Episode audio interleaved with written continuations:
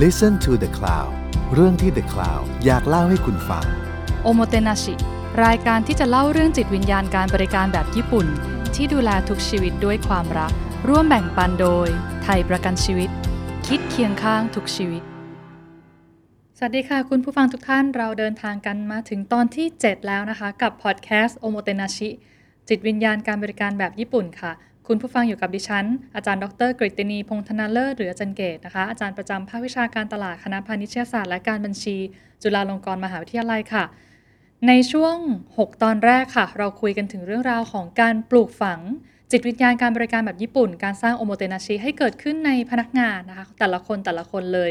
ก็หวังว่าคุณผู้ฟังได้ฟังแล้วก็จะรู้สึกอบอุ่น รู้สึกอยากทำอะไรดีๆ เพื่อลูกค้าบ้างนะคะ ทีนี้ 2 ตอนสุดท้ายค่ะ หลังจากที่เราเห็นไปแล้วว่าโอโมเตนาชินั้นก็คือการที่เรารู้คุณค่าของงานตัวเอง เห็นพลังของเราว่า เราไม่ใช่แค่เสิร์ฟน้ำลูกค้า เสิร์ฟอาหารลูกค้า ขายสินค้ากับลูกค้าอย่างเดียว แต่สินค้าและบริการทุกอย่างของเราสามารถทำให้ลูกค้ามีชีวิตที่ดีขึ้นได้นะคะ ทีนี้ผู้บริหารหลายท่านค่ะ พอฟังไปเรื่อยๆ ก็รู้สึกว่า ดีจังเลย อยากให้ลูกน้องเราได้ฟังได้มีวิธีคิดแบบนี้บ้างจังเลย แล้วก็จะเกิดคำถามว่า เอ๊ะ แล้วเราจะบริหารทีมยังไงนะ ให้ทีมของเรามีแนวคิดแบบจิตวิญญาณการบริการแบบญี่ปุ่นบ้างนะคะ เพราะฉะนั้นใน 2 ตอนสุดท้ายค่ะ คือตอนที่ 7 กับตอนที่ 8 จะชวนคุณผู้ฟังทุกท่านมาเล่าสู่กันฟังและเรียนรู้เรื่องราวของโอโมเตนามชิมาเนจเมนต์นะคะ หรือการบริหารองค์กรแบบที่มีจิตวิญญาณการบริการ การบริหารทีมทำอย่างไรให้ทีมของเรานั้นรู้สึกมีคุณค่าทำยังไงให้ทีมของเรานั้นรู้สึกกระตือรือร้นบ้างนะคะ ก็เดี๋ยวมาติดตามฟังกันเลยใน 2 ตอนนี้ค่ะสำหรับในตอนนี้นะคะ หัวข้อของเราก็คือ สิ่งแรกที่ต้องทำในการสร้างโอโมเตนาชิให้เกิดขึ้นในทีม คุณผู้ฟังคิดว่าหากเรามีลูกน้องสัก 2 คน 3 คน 10 คน 20 คน แล้วพวกเราก็ทำงานบริการอยู่ อยากให้ลูกน้อง มีจิตวิญญาณการบริการเต็มที่เลย คุณผู้ฟังคิดว่าเราควรจะเริ่มจากอะไรดีคะเราควรจะทำยังไงดีให้น้องๆในทีมเริ่มมองเห็นลูกค้า เริ่มรู้สึกอยากดูแลลูกค้าให้มีความสุขบ้าง เชื่อไหมคะว่าผู้บริหารหลายท่านที่เกดเคยได้เจอมานะคะ พอได้ยินเรื่องราวของ omotenashi ปั๊บก็จะกลับไปเล่าให้ลูกน้องฟังทันทีด้วยความ active เลยค่ะว่า นี่นะคนญี่ปุ่นเขาคิดแบบนี้แหละในการทำงาน นี่นะแม่บ้านญี่ปุ่นเขาตั้งใจทำความสะอาดขนาดนี้เลยนะทำบ้างสิ น้องๆก็ต้องสู้บ้างนะ ผลที่เกิดขึ้นคืออะไรทราบไหมคะ ลูกน้องได้ฟังก็รู้สึก อืม ก็ดีนะพี่แต่จุดๆๆนะคะ ผลลัพธ์บางทีก็ยังไม่เกิดขึ้นทันใด เกิดอะไรขึ้นนะ แล้วเราจะทำยังไงให้ทีมของเรานั้นมีความเป็นโอโมเตนาชิได้นะคะ จริงๆแล้วค่ะ สิ่งแรกที่เราควรจะปรับและสร้างโอโมเตนาชิในทีมนั้น ไม่ใช่แค่การไปอินสปายให้ลูกน้องเขาเห็นคุณค่าของงานเพียงอย่างเดียว จริง ๆทำอย่างนั้นก็ได้นะคะ เราอาจจะกลับไปบอกเขาให้เขาเห็นคุณค่าของการทำงานก็ได้ แต่อีกสิ่งหนึ่งที่ขอย้ำว่าไม่อยากให้ทุกๆท่านลืมเลยก็คือ เรามีระบบหรือขั้นตอนการทำงานอะไรหรือเปล่าที่ทำให้ลูกน้องหรือลูกทีมยังไม่มีความสุขในตอนนี้นะคะ ผู้บริหารหลายท่านค่ะ จะเลือกวิธีที่สนุกก็คือเราไปสร้างแรงบันดาลใจให้กับลูกทีม ชี้เขาเห็นคุณค่าของการทำงาน แต่พอหันมาดูที่หน้างานค่ะ สมมติเราเป็นบริษัททำความสะอาดนะคะ แม่บ้านก็ทำงานยกถังน้ำหนักหน่วงมากเลย แล้ววันดีคืนดีเราเดินไปบอกเขาว่า นี่นะพี่แม่บ้าน ลองนึกถึงความสุขของคนที่ใช้ห้องประชุมสิ เรามาช่วยกันเช็ดถูพื้นให้สะอาดดีกว่า พี่แม่บ้านก็คงมองหน้าเราแล้วก็งงๆนะคะ แล้วก็บอกว่าป้าก็ทำงานหนักจะแย่อยู่แล้ว คุณจะมาบิ้วให้เห็นรอยยิ้มเห็นอะไรอีก ป้าไม่อยากจะทำงานอะไรแล้ว เหนื่อยแทบแย่ ถ้าเป็นแบบนี้โอโมเตนาชิก็คงไม่เกิดขึ้นในจิตใจของคุณป้าแม่บ้านท่านนี้แน่ๆเลยนะคะ เพราะฉะนั้นค่ะสิ่งแรกในการสร้างโอโมเตนาชิในทีม กลับไปดูระบบหรือขั้นตอนการทำงานของเราค่ะว่า เรามีระบบอะไรหรือขั้นตอนอะไรที่ทำให้พนักงานรู้สึกทำงานยากทำงานลำบาก หรือไม่มีความสุขในการทำงานหรือเปล่านะคะ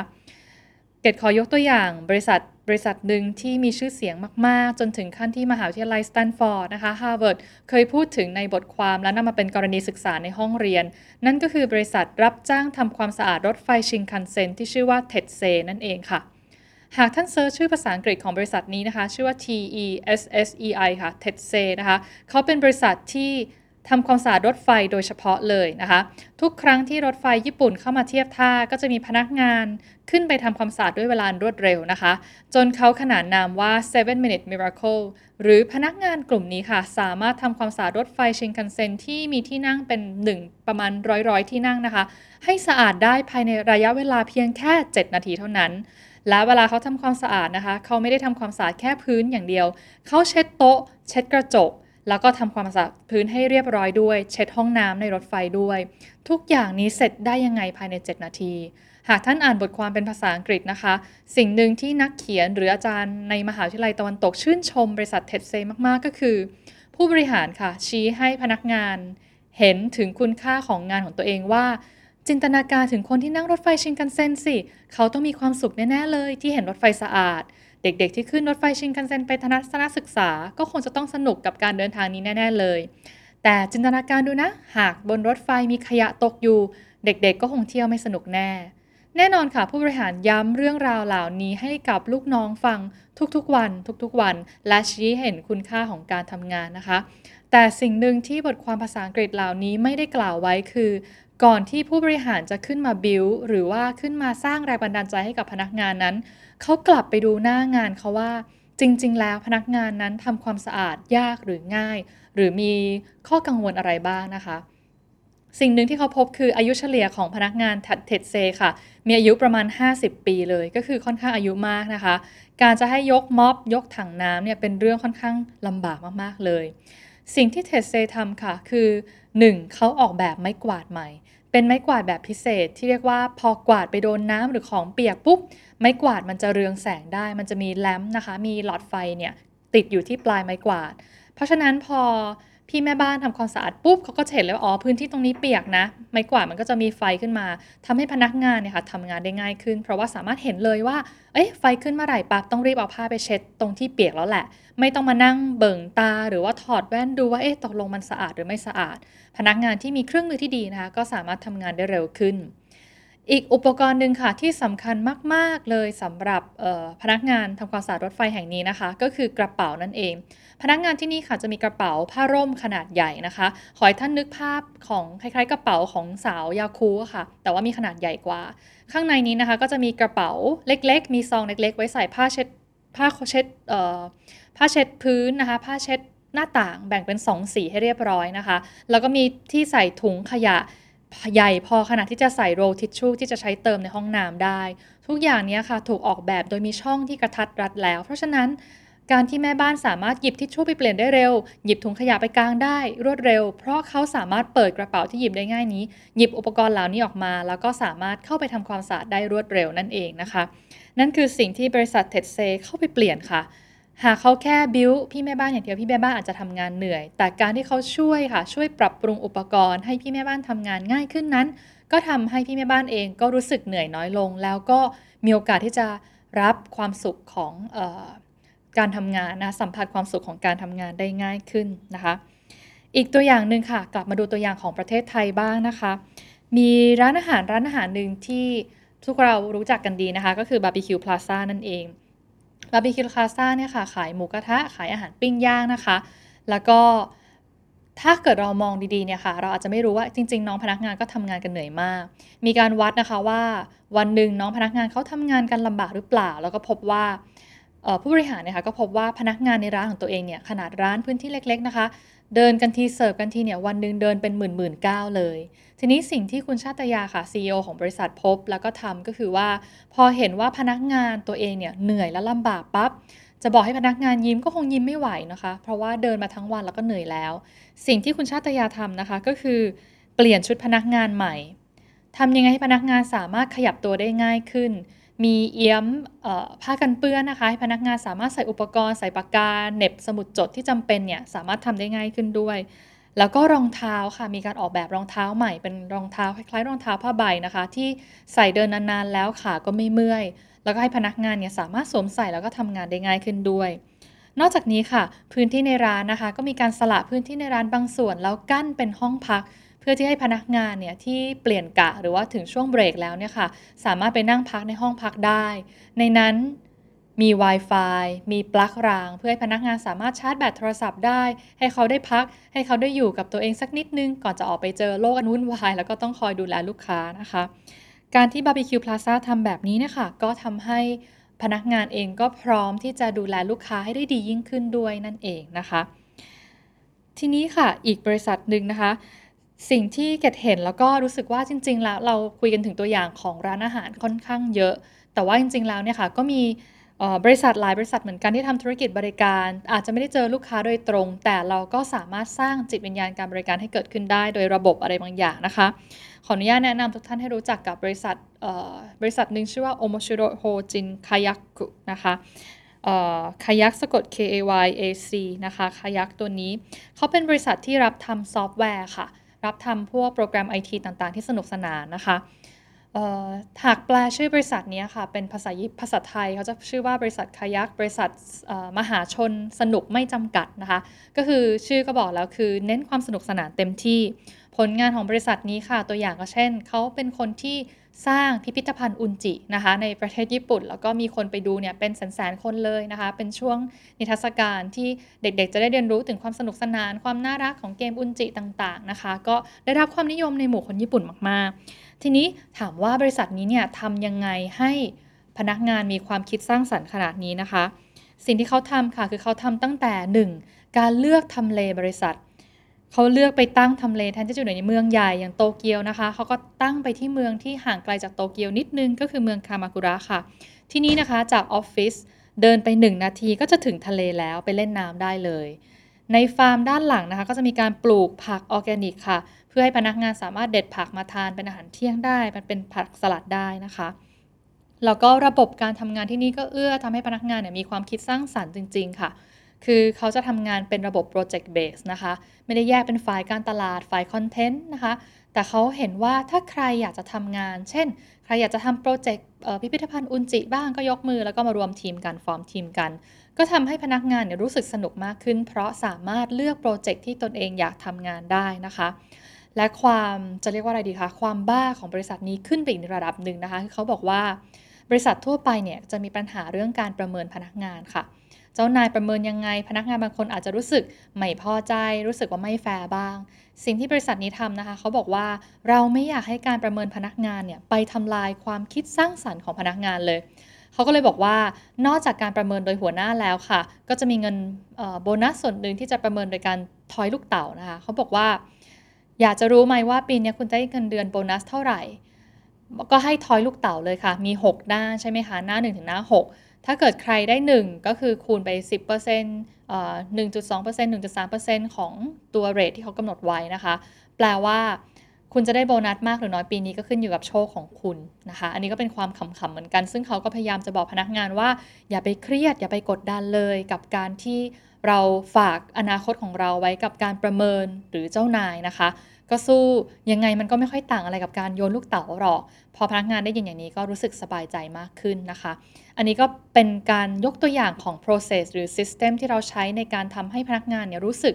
ทำงานได้ง่ายขึ้น ง่ายทั้งกายแบบบริษัทรถไฟชินคันเซ็นเทเซนะคะรวมถึงง่ายทางใจก็คือสบายใจแบบบริษัท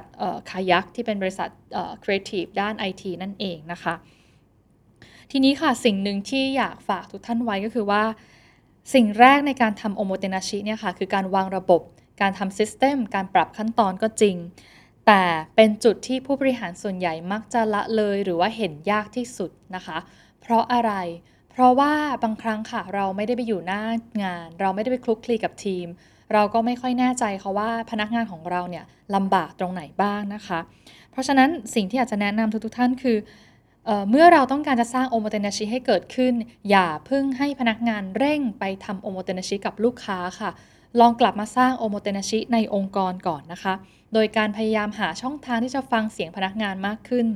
เกดเคยได้ยินเรื่องราวของ CEO ญี่ปุ่นท่านหนึ่งค่ะ ท่านบอกว่าพอขึ้นมาเป็นตำแหน่งผู้บริหารปับ๊บท่านก็อีเมลบอกพนักงานทุกคนเลยนะคะ แล้วก็สร้างระบบเว็บไซต์ขึ้นมาใหม่ บอกว่าพนักงานทุกคนไม่ต้องระบุชื่อจริงก็ได้ แต่ขอความเห็นนะคะว่า มีตรงไหนที่รู้สึกอึดอัดไม่สบายใจบ้าง ละเอียดแค่ไหนยิ่งดีบอกมาเลย ผลปรากฏว่าค่ะหเดือนผ่านไป มีคนส่งคำร้องเข้ามาทั้งหมด 3,000 กว่าคำร้อง ทั้งทั้งที่บริษัทนี้เนี่ยมีพนักงานแค่ประมาณ 300 กว่าคนเองนะคะ เรียกได้ว่ามีหนึ่งคนก็ประมาณ 10 คำร้องเลยนะคะ แล้วท่านก็อ่านอ่านอ่านอย่างละเอียดก็ตกใจว่าโอ้โห เก้าอี้บริษัทเรานี่นั่งลำบากขนาดนี้เลยเหรอโรงอาหารของบริษัทเราแคบขนาดนี้เลยเหรอ เราไม่เคยรู้มาก่อนเลยว่าพนักงานต้องทนลำบากขนาดนี้ ใช้เวลาเกือบ 1 ใน 3 ของชีวิตนะคะ 8 ชั่วโมงอยู่ในที่ทำงานแบบนี้ ก็ทำให้พนักผู้บริหารท่านนั้นเนี่ยค่อยๆ เข้าใจความลำบากของพนักงาน ค่อยๆ ปรับนะคะปรับไปทีละจุดทีละจุดจนพนักงานก็รู้สึกhappy มากขึ้นในการทำงานนั่นเองนะคะมีตัวอย่างหนึ่งค่ะของบริษัทที่ปรับตัวได้ดีมากๆในช่วงโควิดนะคะ นั่นก็คือไทยประกันนั่นเองนะคะ ไทยประกันเนี่ยค่ะเป็นบริษัท ที่ไทยประกันชีวิตนะคะเป็นบริษัทที่ให้ความสำคัญกับบุคลากรมาเสมอนะคะคุณไชย ไชยวรรณเนี่ยค่ะกรรมการผู้จัดการใหญ่ก็มักจะบอกเสมอว่า พนักงานคือทรัพยากรที่มีค่าที่สุดของบริษัทนะคะ อย่างช่วงที่เกิดโควิดเนี่ยมีมาตรการบางอย่างที่เกดฟังแล้วก็ตกใจมากๆเลยนะคะ อันแรกก็คือ หากช่วงล็อกดาวน์ทุกท่านยังจำได้ไหมคะ ช่วงที่เราต้องปิดเมืองออไม่สามารถออกไปไหนได้นะคะ ทางไทยประกันเนี่ยค่ะก็มีการเตรียมว่า หากพนักงานเนี่ยถูกล็อกดาวน์อยู่ในพื้นที่แล้วไม่สะดวกเดินทางกลับบ้านไปมาอาจจะลำบากนะคะ ก็มีการปรับปรุงรีโนเวทห้องบางส่วนในออฟฟิศให้พนักงานเนี่ยสามารถค้างที่สาขาได้เลยนะคะ ก็มีการเซตห้องเซตอะไรขึ้นมาใหม่ เพื่อไม่ให้พนักงานไทยประกันชีวิตเนี่ยเดินทางลำบาก แล้วก็เสี่ยงกับการติดโรคอะไรนะคะ ก็ทำให้พนักงานรู้สึกสบายมากขึ้น แล้วก็อย่างน้อยยังได้ไปทำงานที่ออฟฟิศแล้วก็ไม่ลำบากตัวเองจนเกินไป แต่อีกเคสหนึ่งที่ประทับใจมาก ๆ เลยนะคะ ก็คือการดูแลพนักงานในช่วงเวลาของโควิดเนี่ยค่ะก็คือผังฝั่งฝ่ายขายนะคะ อยากให้ท่านนึกภาพก่อนว่าตัวแทนของไทยประกันชีวิตค่ะ พนักงานขายเนี่ยปกติเขาก็จะได้รับโบนัสตามเป้านะคะเป้าหมาย ถ้าเกิดมีทำเป้าได้เท่าไหร่ กี่ล้านกี่แสนก็จะได้ค่าตอบแทนได้โบนัสตามนั้นนะคะ และช่วงที่ปกติบริษัทจะจ่ายเงินโบนัสนะคะจะเป็นช่วงกลางปีก็คือช่วงประมาณ เดือนกรกฎาคมนะคะ แต่พอเกิดโควิดปั๊บในขณะที่บริษัทอื่นอาจจะมีการลดเงินเดือนพนักงานบ้างนะคะ แต่สิ่งที่ไทยประกันชีวิตทำก็คือ ตัดสินใจจ่ายโบนัสล่วงหน้าให้กับพนักงานฝ่ายขาย ก็จ่ายเป็นเงินช่วยนะคะ เพราะเห็นว่าพนักงานบางคนที่อาจจะไม่สามารถขายประกันได้ตามเป้าได้อาจจะลำบาก ก็เลยมีการเบิกนะคะโบนัสล่วงหน้าก่อนคือจ่ายตั้งแต่เดือนเมษาเลย ล่วงหน้าให้ 3 เดือนเลย เพื่อให้พนักงานเนี่ยสามารถอยู่รอดได้นะคะ นอกจากนี้ก็ยังมีการปรับเวลาการเข้างานเป็นแบบ flexi hour ก็คือ พนักงานไม่จำเป็นต้องมาทำงาน8โมงครึ่ง9โมงเป๊ะก็ได้ แต่ก็ปรับเอายืดหยุ่นเอานะคะ เพื่อไม่ให้พนักงานเนี่ยต้องมาทำงานในช่วงที่แออัดนั่นเองนะคะ นั่นก็เป็นลักษณะของการปรับ process ค่ะ system บางอย่างในช่วงที่เกิดวิกฤตนะคะว่า เอ๊ะ จริง ๆ แล้วเรายังช่วยให้พนักงานสามารถทำงานได้ง่ายขึ้นไหม เราห่วงใยสุขภาพของพนักงานจริง ๆ หรือเปล่า แล้วถ้าเกิดเราสามารถทำได้ถึงขั้นนั้นนะคะ ก็จะทำให้พนักงานเนี่ยก็จะยิ่งมีใจให้กับเรามากขึ้น พูดถึงเรื่องนี้แล้วนะคะเกดนึกถึงตัวอย่างของบริษัทบริษัทหนึ่งค่ะ เป็นบริษัทที่ทำมิโซะนะคะก็คือพวกคล้ายๆ นึกถึงซีอิ๊วหมักนะคะมิโซะเเป็นเอาถั่วเหลืองเนี่ยมาหมักเป็นเครื่องปรุงอย่างหนึ่งของคนญี่ปุ่นค่ะ บริษัทมิโซะแห่งนี้นะคะ เป็นบริษัทที่อยู่ในเขตโทโฮคุก็คือทางทางตอนออกเฉียงเหนือของญี่ปุ่น ตอนนั้นเนี่ยค่ะเกิด สึนามิพัดเข้ามาเนี่ยแล้วบริษัทก็ปรากฏว่าโรงงานก็พังหมดเลย ไม่เหลืออะไรเลยนะคะ เพราะอยู่ในพื้นที่น้ำท่วมด้วย พนักงานก็วันรุ่งขึ้นนะคะ มีบางคนก็ต้องออกไปตามหาสมาชิกในครอบครัวบ้าง พนักงานที่เหลือก็กลับมาที่โรงงาน ช่วยกันทำความสะอาด ช่วยกันกอบกู้สมบัติอะไรต่างๆ ให้กลับมานะคะ ทีนี้เนี่ยค่ะเนื่องจากว่าตอนนั้นบริษัทเองก็มีหนี้ในระดับหนึ่งเลยนะคะ แล้วก็รายได้เนี่ยก็ถดถอยไปเยอะ ตัวพนักงานเองเอาตรงๆค่ะ ขวัญกำลังใจก็คงจะหดไปเยอะทีเดียว แต่สิ่งที่เกิดขึ้นหลังจากนั้นนะคะ คือหลังจากนั้นประมาณ 3 อาทิตย์ค่ะ ท่านประธานก็เรียกรวมพนักงานทุกคนที่บริษัทนะคะ ตรงที่พำนักชั่วคราวเนี่ยแล้วก็เรียกมาทุกคนมารวมตัวกัน ตอนนั้นนะคะ พนักงานก็รู้สึกแล้วแหละว่าสงสัยท่านประธานก็คงจะมาประกาศแน่เลยนะ ว่าบริษัทเราเนี่ยไปไม่รอดแล้ว คงจะยุบหรือคงจะล้มละลายแน่เลย ทุกคนก็ทำสีหน้าหม่นๆแล้วก็เตรียมตัวเตรียมใจไว้แล้วนะคะ ปรากฏว่าค่ะท่านประธานก็เดินมาหาทุกคนประมาณ 30 กว่าชีวิตเนี่ยนะคะแล้วก็บอกว่าขอบคุณมากนะที่ทุกคนร่วมเหนื่อยกันมา บริษัทเราฝ่าฟันวิกฤตกันมาเยอะทีเดียว แล้ววิกฤตครั้งนี้ก็เป็นหนึ่งในวิกฤตที่หนักที่สุดก็คือสึนามินะคะ โรงงานเราแทบไม่เหลืออะไร แต่นั่นก็เป็นบทเรียนสำคัญที่ทำให้ผมเห็นว่า แม้ว่าภัยน้ำนะคะ น้ำท่วมจะพัดพาทุกอย่างไป แต่มีสิ่งหนึ่งที่ผมยังเหลืออยู่ ก็คือพนักงานทุกๆคนนั่นเอง เพราะฉะนั้นช่วงสิ้นเดือนนี้ ผมมีอะไรบางอย่างอยากจะมอบให้กับทุกท่าน แล้วก็นำเงินนะคะเงินสดที่เป็นปึกๆเนี่ยที่เป็นเงินเดือนพนักงานเนี่ยค่ะใส่ซอง แล้วก็เขียนชื่อแต่ละคนแต่ละคน แล้วก็ยื่นให้พนักงานทีละคนทีละคนทีละคน ซึ่งลองนึกภาพสิคะธนาคารสถาบันการเงินช่วงนั้นก็คงลำบาก การจะไปเบิกเงินก็คงเป็นเรื่องที่ลำบากมากๆเลย แต่ท่านประธานก็อุตส่าห์ทำทุกอย่างนะคะ แล้วก็เพื่อให้พนักงานเนี่ยสามารถมีเงินเลี้ยงชีพ มีชีวิตอยู่ต่อไปได้ นั่นกลับกลายเป็นว่าพนักงานพอเห็นเช่นนั้นค่ะ ก็น้ำตาไหลแล้วก็บอกโอ้โหท่านประธาน ท่านก็ลำบากไม่เห็นต้องทำขนาดนี้เลย กลับยิ่งปลุกขวัญกำลังใจของพนักงานให้กลับมาสู้กันอีกครั้งหนึ่งนะคะ โดยพนักงานก็วิ่งไปขายของนะคะ วิ่งไปติดต่อหาโรงงานอื่นเพื่อช่วยผลิตมิโซะของตัวเองของบริษัทตัวเองให้ กลายเป็นว่าวิกฤตครั้งนั้นค่ะ กลับทำให้พนักงานเนี่ยร่วมมือร่วมใจกันมากขึ้น เพื่อที่จะฝ่าฟันอุปสรรคต่างๆ ไปได้นั่นเองนะคะ นั่นก็คือเรื่องราวของออการปรับ process นะคะการทำ system เพราะฉะนั้นค่ะ ลองมาดูนะคะว่า เรามีช่องทางอะไรไหมที่จะสามารถรับรู้ความลำบากความทุกข์ของพนักงานได้ บางบริษัทติดตั้งกล่องร้องทุกข์นะคะ อาจจะเป็นกล่องเล็กๆ น่ารักก็ได้นะคะ แล้วแต่ว่าพนักงานเนี่ยรู้สึกไม่แฮปปี้กับอะไร บางบริษัทตั้งเป็น Line หรือว่า Facebook Group นะคะ เพื่อให้พนักงานเนี่ยสามารถแชร์ได้ ตรงๆว่าเอ๊ะถ้าเกิดมีอะไรไม่แฮปปี้เมื่อไหร่นี่ก็สามารถแจ้งผู้บริหารได้นะคะ เพราะฉะนั้นค่ะ ขอสรุปเรื่องราวของวันนี้นะคะว่า ก่อนที่เราจะทำโอโมเตนาชิแล้วก็ไปสร้างแรงบันดาลใจนะคะ ก่อนที่จะไปย้ำไปกวดขันให้พนักงาน ไปดูแลลูกค้าดีๆสินะคะ สิ่งหนึ่งที่อยากจะบอกทุกท่านเลยคือ คนแรกที่เราจะต้องนึกถึงเขาก่อนนะคะ และเป็นสิ่งแรกก่อนที่เราควรจะต้องทำในการสร้างโอโมเตนาชิในทีม คือกลับไปฟังพนักงานของเราค่ะ และกลับไปแก้ระบบแก้ process นะคะคำถามคือทำไมคำตอบค่ะ เพราะว่าการปรับระบบ process ขั้นตอนต่างๆ เป็นขั้นตอนที่ใช้เวลานานมากนะคะ กว่าจะปรับเนี่ยพนักงานเราอาจจะทำงานเหนื่อยๆและไม่มีแรงที่จะไปถูกกระตุ้นสร้างแรงบันดาลใจแล้วนะคะ เพราะฉะนั้นหากเป็นไปได้ค่ะ กลับไปทบทวนระบบการผลิต ระบบการทำงาน ระบบการประเมินพนักงานนะคะว่ายุติธรรมดีไหมพนักงานมีความสุขแล้วหรือยังนะคะ และนั่นจะทำให้พนักงานเห็นความตั้งใจจริงของผู้บริหาร เห็นว่าเขาสู้เพื่อเรายังไง เหมือนกับกรณีของบริษัทไทยประกันชีวิตในช่วงโควิดนะคะ หรือว่าโรงงานมิโซะที่พยายามสู้ เพื่อที่จะจ่ายค่าตอบแทนให้กับพนักงานได้นะคะ ในช่วงของสึนามินั่นเองค่ะ เพราะฉะนั้นเรื่องราวนี้นะคะ เป็นเรื่องราวที่จะขอฝากท่านไว้ว่า เมื่อไหร่ที่ท่านมีทีมงานของท่าน ก่อนจะไปสร้างความสุขให้ลูกค้า อย่าลืมดูความสุขของทีม ความสุขเราจะเริ่มโดยเล็กๆ น้อยๆ เช่น การสร้างช่วงเวลาดีๆ ร่วมกัน การซื้อมะม่วงมะม่วงดองขนมมาฝากพนักงานในทีมนะคะ หรือการดูแลค่าตอบแทนว่าพนักงานได้รับค่าตอบแทนที่เหมาะสมหรือเปล่า อันนี้หลาย ๆ ท่านฟังแล้วก็เป็นเรื่องที่แบบ อืมหนักใจจังเลยนะคะ อาจจะต้องใช้เวลาจังเลย แต่ขอเป็นกำลังใจให้ค่ะ มันอาจจะต้องใช้เวลาในการเปลี่ยน แต่ถ้าหากเปลี่ยนได้ และค่อยๆ ปรับค่าตอบแทน ปรับสวัสดิการ ปรับอะไรบางอย่างให้ดีขึ้น เกดเชื่อว่าพนักงานก็จะเห็นความตั้งใจของเรานะคะ ที่เราอยากจะให้พนักงานนั้นมีความสุขจริง ๆ เห็นว่าเขาเป็นทรัพยากรที่มีค่าจริง ๆ แล้วก็เชื่อว่าพนักงานก็จะมุ่งมั่นในการสร้างโอโมตินาชิให้กับลูกค้า